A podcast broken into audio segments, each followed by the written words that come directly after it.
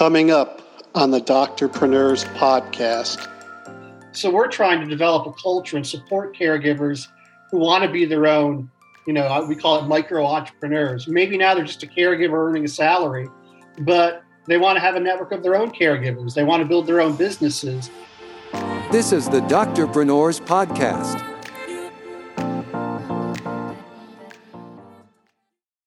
Right, recording started. Um, Andrew, what was the question again?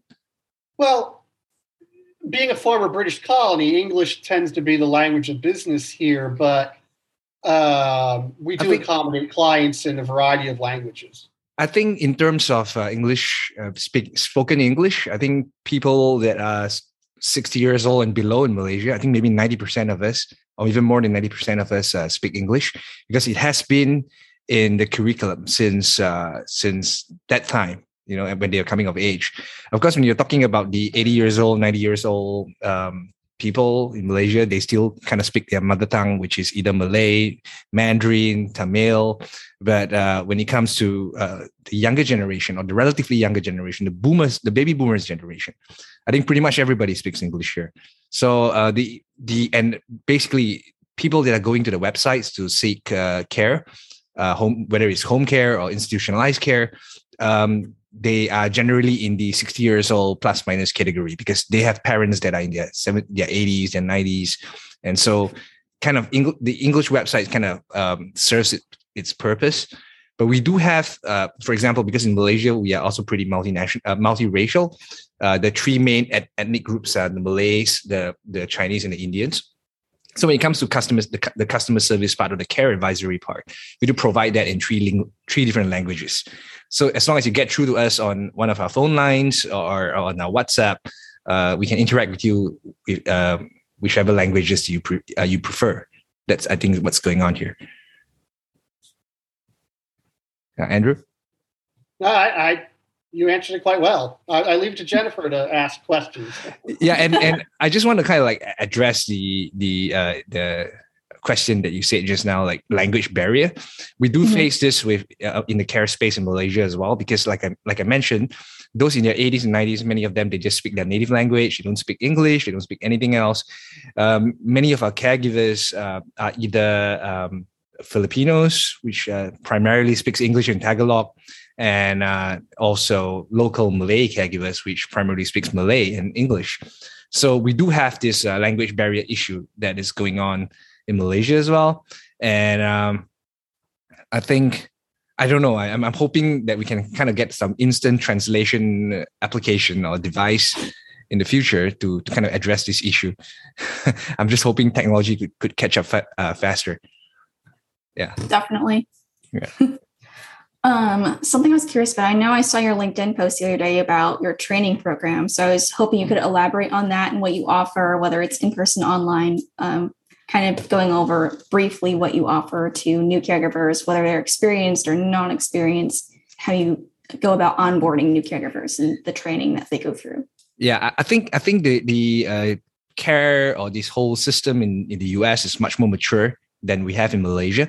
Um, okay. We we do not really have a caregiver as a professional, uh, as a well as a profession in Malaysia. So this is something pretty new. In Malaysia, they're either untrained caregivers or they're nurses. So this in between kind of like care assistant or patient care assistants or caregivers or professional caregivers, this category kind of doesn't exist until maybe the past de- decade or so. So about 10, 15 years ago, this this began to emerge, and we realized that uh, there are actually many people that are they are not interested to take up a three years nursing diploma or four, and on top of that, another three years of a degree to become a nurse.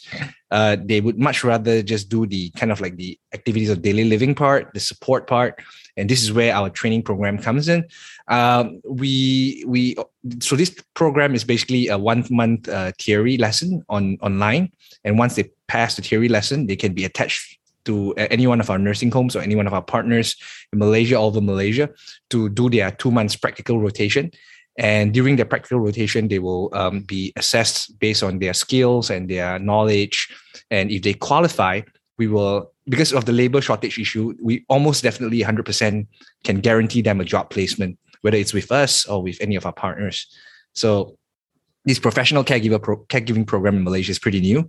Uh, we we have uh, basically developed the syllabus ourselves with references to um, syllabus from other more developed countries like the US, Japan, uh, even some uh, taking some references from Singapore as well because that's like closest to us culturally and uh, both uh, um, the the social norms they're practiced. So we we are kind of like at the Malaysia is still like I think maybe one a couple of generations behind developed countries in terms of the caregiving space.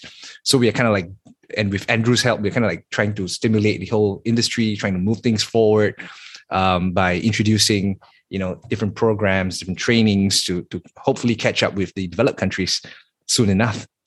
Yeah, one of the things to keep in mind about this industry, and when I say this, I'm talking about nursing homes, assisted living, home care is that just a few years ago, this was a very disorganized, not very professional industry.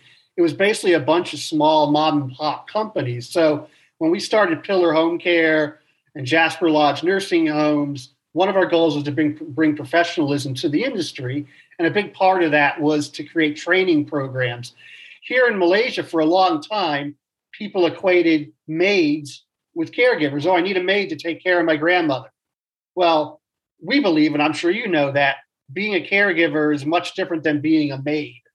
Caregivers mm-hmm. focus on the person as opposed to a maid that focuses basically on cleaning the house. So it's been an education process over the last four or five years to help people understand what caregiving and home care and nursing home care is really all about.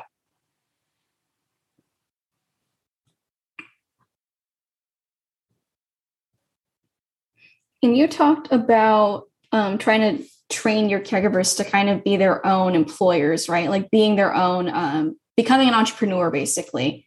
And I've seen a lot of um, CEOs and more like higher up executives here in the United States display a lot of distrust in employees. Like they're like, we wouldn't even want them in the office, much less seeing them start their own businesses, which I think is so discouraging because I feel like a lot of people have the potential if they found someone that um, empowered them or encouraged them in some form. Right. So, how have you found that to be successful in your model? Well, it's interesting because I come out of a US corporate world where I worked for big companies. And honestly, I've soured on big companies over the last few years because I don't think they necessarily have their employees' best interests at heart.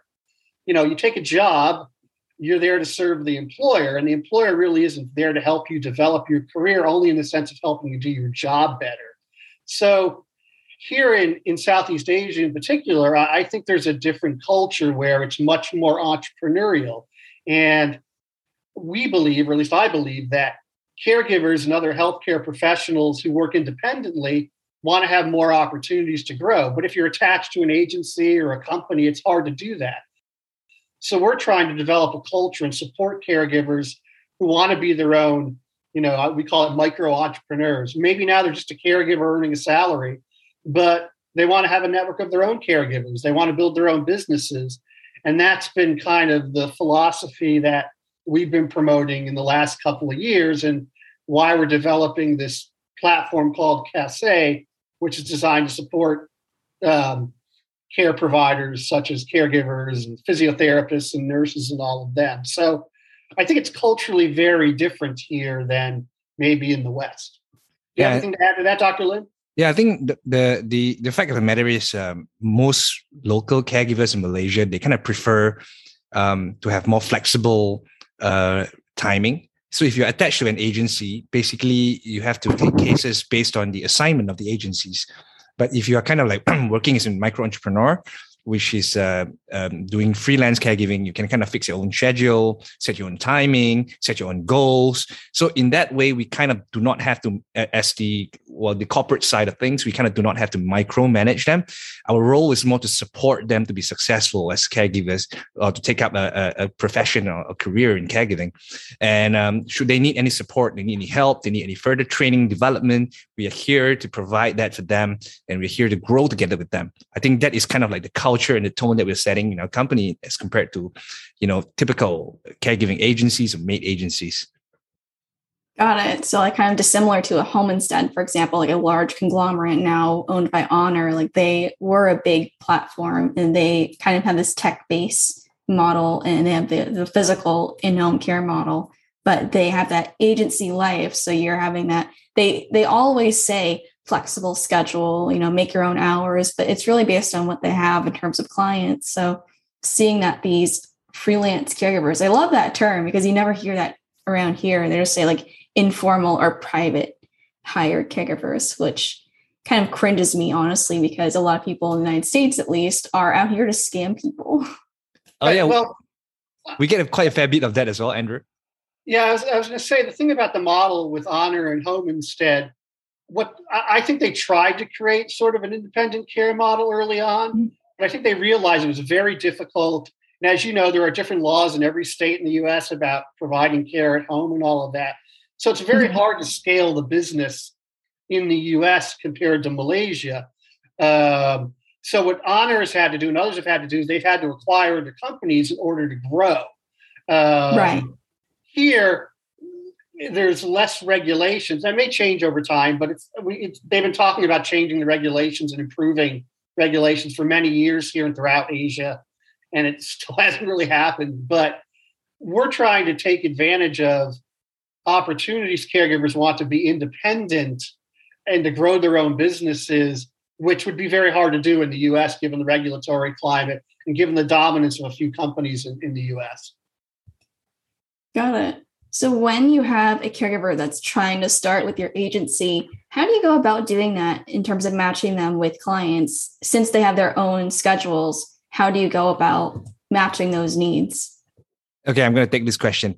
Um, so, um, if it's based on the agency model, the, the more traditional agency model, the job kind of comes in through the marketing arm of the agency, and then it goes up to a mm-hmm. bulletin board and caregivers can kind of pick and choose what kind of jobs they're looking for and uh, is it within their vicinity? Is this something that they can undertake? So this is more kind of like a traditional model that um, that um, the care the care services are kind of rendered or provided through agencies. Uh, but what we're trying to do now is um, kind of like uh, let the caregivers dictate their own terms. So if they create a profile with us uh, they can kind of set what kind of services that they're interested to provide so some of them may be more skilled care, uh, more, uh, prefer to, to kind of like go towards the skilled caregiving part, caring for someone with uh, tube feeding, you know, uh, that needs uh, dressing, that needs all, all sorts of more complex um, care, um, what do you call, care uh, services or activities. And some of them, maybe they prefer kind of like focusing more on the companionship, focusing more on the activities of daily living. we kind of do not dictate what services that they want to provide and we don't even dictate, what kind of rates they want to collect as well.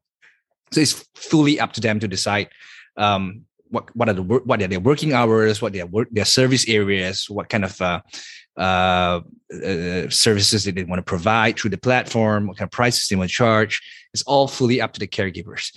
Of course, what we do is we kind of like vet through if you claim that you are a skilled caregiver, we want to kind of see your uh, qualifications. We want to see your experience. We want to see some testimony, some references uh, that that that you know that proves that that proves to us that you are kind of qualified for that for, for the skilled caregiver title. Uh, if the person coming in is already a nurse, uh, she, he or she just has to present uh, the diploma or the degree, uh, and then they they are automatically qualified um, for those that um, just uh, just coming on board uh, as companions, we do not have such strict requirements from them because companions generally is a less skill skill required job as compared to a skilled caregiver. So um, that's and and the, uh, as a platform or as a kind of marketplace, the issue has always been the whole leakage thing. That means if once our uh, kind of like our employers or our clients engage one of our caregivers, and then they they go off the platform, they have um, you know private arrangements with the caregivers and and trying to bypass this. So on that front, what we do is uh, we kind of do not collect a, a, so-called agency fee or middleman's fee from them. We mm-hmm. allow it to we allow them to interact. You know, they can they can do the pay, payment uh, directly, not through our platform, but as a platform, what we offer to them is sort of like an escrow service. So if you pay the money directly to the caregiver and the person doesn't show up, that's not our responsibility. But if you kind of pay through us, we hold the money. Once the job or the service is completed, then only we will, re- uh, without complaints, then we will release the funds to the caregiver or the care provider. So in this model, we kind of collect a, a transaction fee for, for, for, the escrow service that we're providing. And uh, in terms of the um, subscription fee, we, we, because it's like a small, um, I would say, uh, electronic medical record or maybe a bit of like a business tool for the caregiver. So we do charge them a minimal fee every month to to use the to use the um, the app or the uh, or the or the tool, the business tool that we provide for them. And we also do, um, for example, for those that re- wants us to help market their profile, we kind of also charge a little bit more on that front as well. So that's how we kind of monetize uh, the platform, the application that we're coming up with. Andrew. No, that's good. You covered it well. All right. Love it. And do you have like additional services that caregivers can take advantage of, like let's say care management, for example? Like if someone, let's say, is just a caregiver and they they do like daily tasks and stuff, but their client may need more, do they have do they reach out to you and get access to those auxiliary services, or how how do they get connected? Um, I think in general, um, if they need any support, like I said, our role is here to support them with any additional services they might need. So if they they might not be the right person to to kind of like provide the like for example, uh, if it's someone if it's a caregiver at home that um, that kind of do the basic activities of daily living and he or she may not have the skills to do wound uh, tube feeding tube Ryles tube change for example. And when they need this service they can always reach out to us and we can say okay let's let, let us recommend a nurse to you whether it's our in-house team or whether it's one of our micro entrepreneurs uh, freelancers to go in and kind of handle that part. So caregiving is like a team effort. It's not like one person can do everything. Some, sometimes they might need a doctor to go in as well. Sometimes they might need a therapist to go in. So all the so we we we have, we have started with the core caregiving services and we are slowly expanding to different categories of support and care and development uh, as as we go along. I think that's that's uh, the summary of what we're doing. Did i miss anything out andrew? No i think you covered it well. Perfect. This is great. What are um, some other differences you think that uh, would be important for me to include in the article when explaining the differences between here and Malaysia? Mm, I think I think um, one of the things that um, that I observe, which is a very glaring difference, is the amount of support when it comes to uh, the regulators and the authority. Now in Malaysia, um, because this is such a new industry, such a raw industry, the regulators and and, and authorities has ha- haven't kind of like caught up with the whole uh, scene and the demand. And pretty much most of our care services in, in Malaysia are paid out of pocket. We do not have any insurance coverage for long term care. We don't have any insurance coverage for uh, uh, nursing homes or, or, or uh, in home caregiving services. So it's pretty much, I, I, would say maybe 90, 95% of uh, most of our clients are all out of pocket payers. And because there are no regulatory framework there's no guidelines or or um, um, law even to to dictate that you know or, or government policies to dictate that um, you know all these old people kind of need some support and help to be to, to in terms of uh, besides the the services also the financial their financial needs as well. And i think that has been a glaring issue in malaysia that has not been addressed as compared to more developed nations like the us or japan or australia whereby they have their Medicare programs, their um, kind of retirement programs or social security programs that covers the the um, some of the care needs that they might have when they are aging or when they're old or when they need further services. In Malaysia, I think we are at least maybe five to ten years behind uh, when it comes to prop, a proper regulatory framework in terms of uh, insurance coverage. I think we need a little bit of time to develop that, and we are kind of like in this in in the trailblazing space Andrew and Andrew bringing his expertise from from a more developed nation, and, and we are kind of working together to spearhead and to, to kind of create the awareness and to kind of brings introduce or, or, or bring awareness to such policies that might benefit the aging population in Malaysia. Part of it too is that in Asia generally, except maybe for Japan, for many years, countries like Vietnam and maybe to some extent Malaysia were very young populations. So the governments didn't really focus on senior citizens or an aging population. But that's changing now. The population is aging here, it's aging in other countries in the region. So I think the focus will probably increase over time here, but for a long time, aging issues just wasn't much of an issue in a lot of these countries until fairly recently. Yeah, and and probably another difference to point out is is the the clear classification or the clear distinction between uh, caregiver roles in the US or in more developed nations as compared to Malaysia.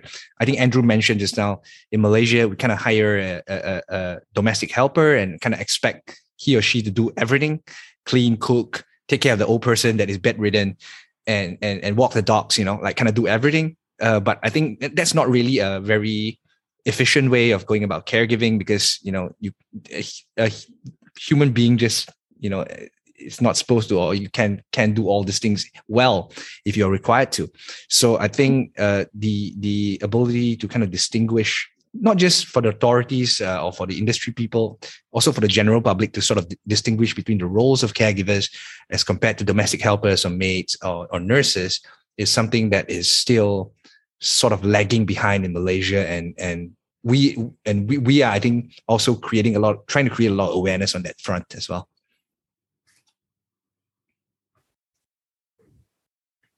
But but we've seen improvements definitely right andrew over the five years that we've been in business we've definitely oh, yeah. seen some changes over time yeah.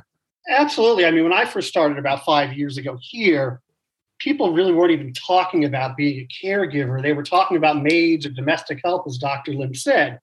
But now you're hearing in the vernacular more about caregiving activities of daily living.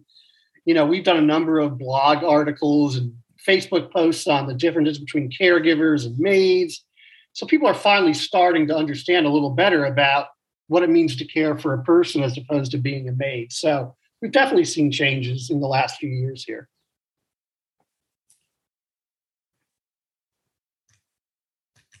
Oh, um, I was trying to think of that question I had. So, when it comes to most of it being private pay, do you see that there is a disparity? Like, are the people that are getting care the vast wealthy people of the of the country because like obviously united states with with the programs that we have it seems like either if you're insanely poor or insanely rich you're getting care but it's that lofty middle that's really struggling because the private pay rates are so high do you notice that too yeah, I think I think it's pretty much similar in in, in Malaysia. Uh, most of our clients, I would say, belong to the. Uh, I mean, that takes private uh, in-home caregiving services, are kind of like in the affluent category so maybe the mm-hmm. T T20 category, and those that are in the B40 category kind of like have uh, government uh, aid and support, which leaves the the M40 the the, the most underserved population, and um, because they do not qualify for any government programs, and you know they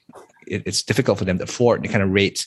So it's it's more often than not like um, and I think maybe a, a, another difference between here and the US is I think we we kind of have more kids. Like uh, my parents' generation have more children. I think so. They have mm. more siblings. So either they one of them will have to res, uh, resign from their jobs, you know, kind of take up take up a full time informal caregiving kind of role for the old person, or everybody kind of have to chip in money and uh, to to to breach the gap or to kind of like uh, afford these kind of caregiving services.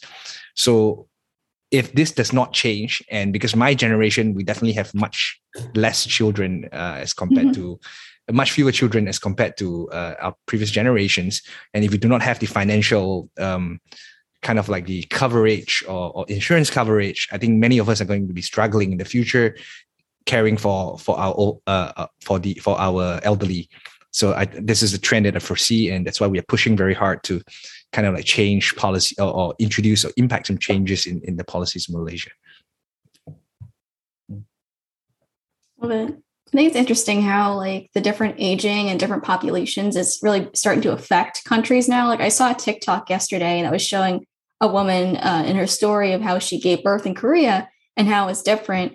And with Korea, I guess they're giving out a lot of benefits for women who are getting pregnant because there are you know disproportionate amount of older adults versus younger people. So they're trying to encourage people to have children and give them a lot of incentives to do so so that they continue to have them and that they can have you know continuing generations and not to have such an age disparity. So i think it's definitely really interesting to see how countries are coming up with different plans and ideas of how to you know, get there to be more people or countries that are giving more plans. Like I think Singapore just came out with a new Yeah. aging plan um, Yeah. to help make things more accessible for you know age and like how are the houses in Malaysia? Are they age friendly? Because I know most of the United States are not and aren't built that way or aren't built sustainably to sustain someone their lifetime as they age. So I was curious about that.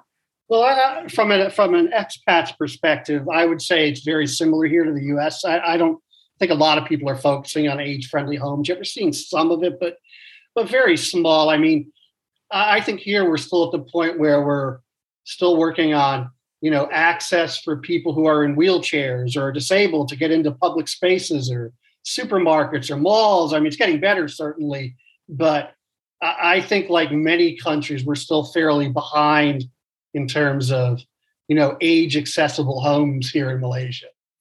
Yeah, yeah.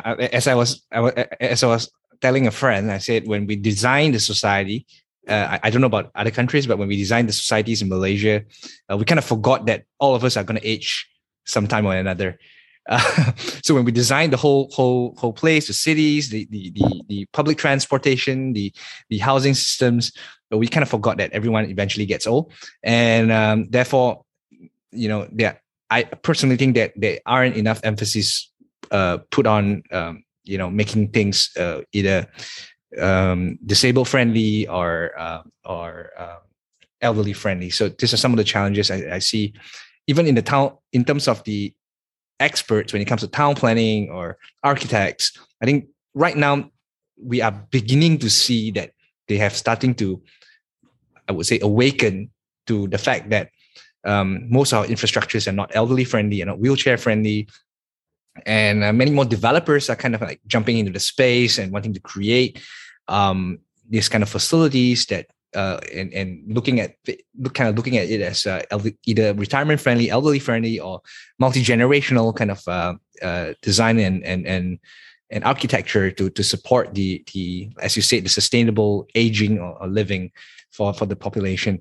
Many of them I know are still doing it out as, as a gimmick because uh, they want to sell properties, but um, but we do see some genuine developers that are very concerned and uh, their designs are very well thought out well thought out their layouts are very well thought out.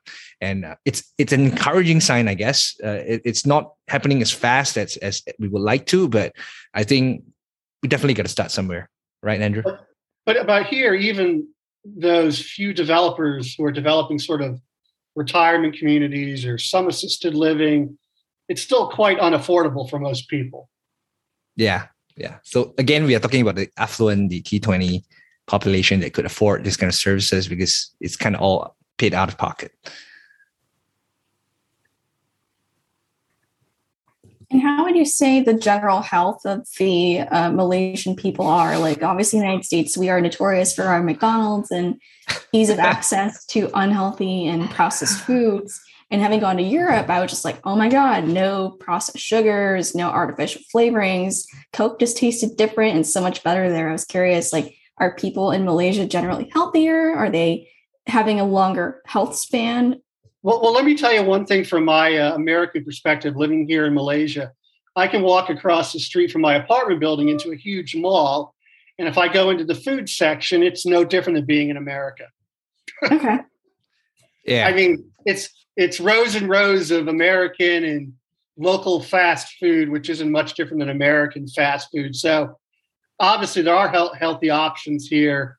And maybe Dr. Lincoln comment on the sort of the general health of the population compared to other countries in the U.S. I think I think in terms of um, the health issues, I think in Malaysia, I would say we are one of the worst performing countries in in Southeast Asia. Uh, the fact that uh, about half our adult population are overweight, so this is uh, not too dissimilar to to what's going on in the US. Um, and lo- Diabetes is very high too, right? one in seven adults are, are diabetic in Malaysia as well.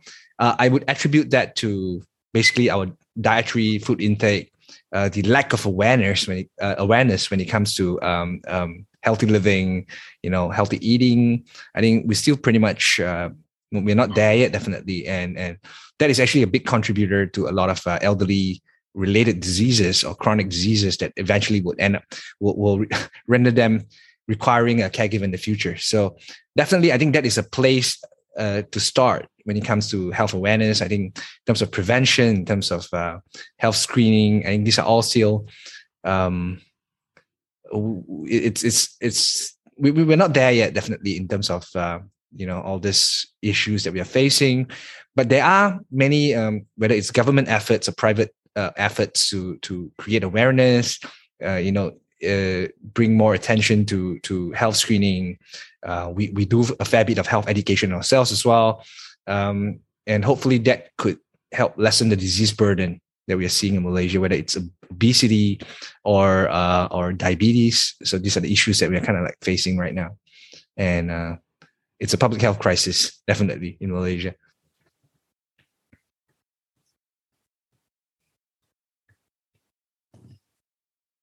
Got it. And more toward your home care business side, how many like caregivers do you have, and about how many clients are you caring for? I was just curious. Um, well, we have a pretty big network. We have hundreds of caregivers in our network, but obviously all of them um, aren't working all the time. Mm-hmm. Um, so, you know, we take care of up to a couple hundred clients every month, basically. Did I get that right, Dr. Lim? Yeah, yeah. A couple of hundred in the private home care front and a couple of hundred in our nursing homes. So yeah, 350 to 400 around around that range every month.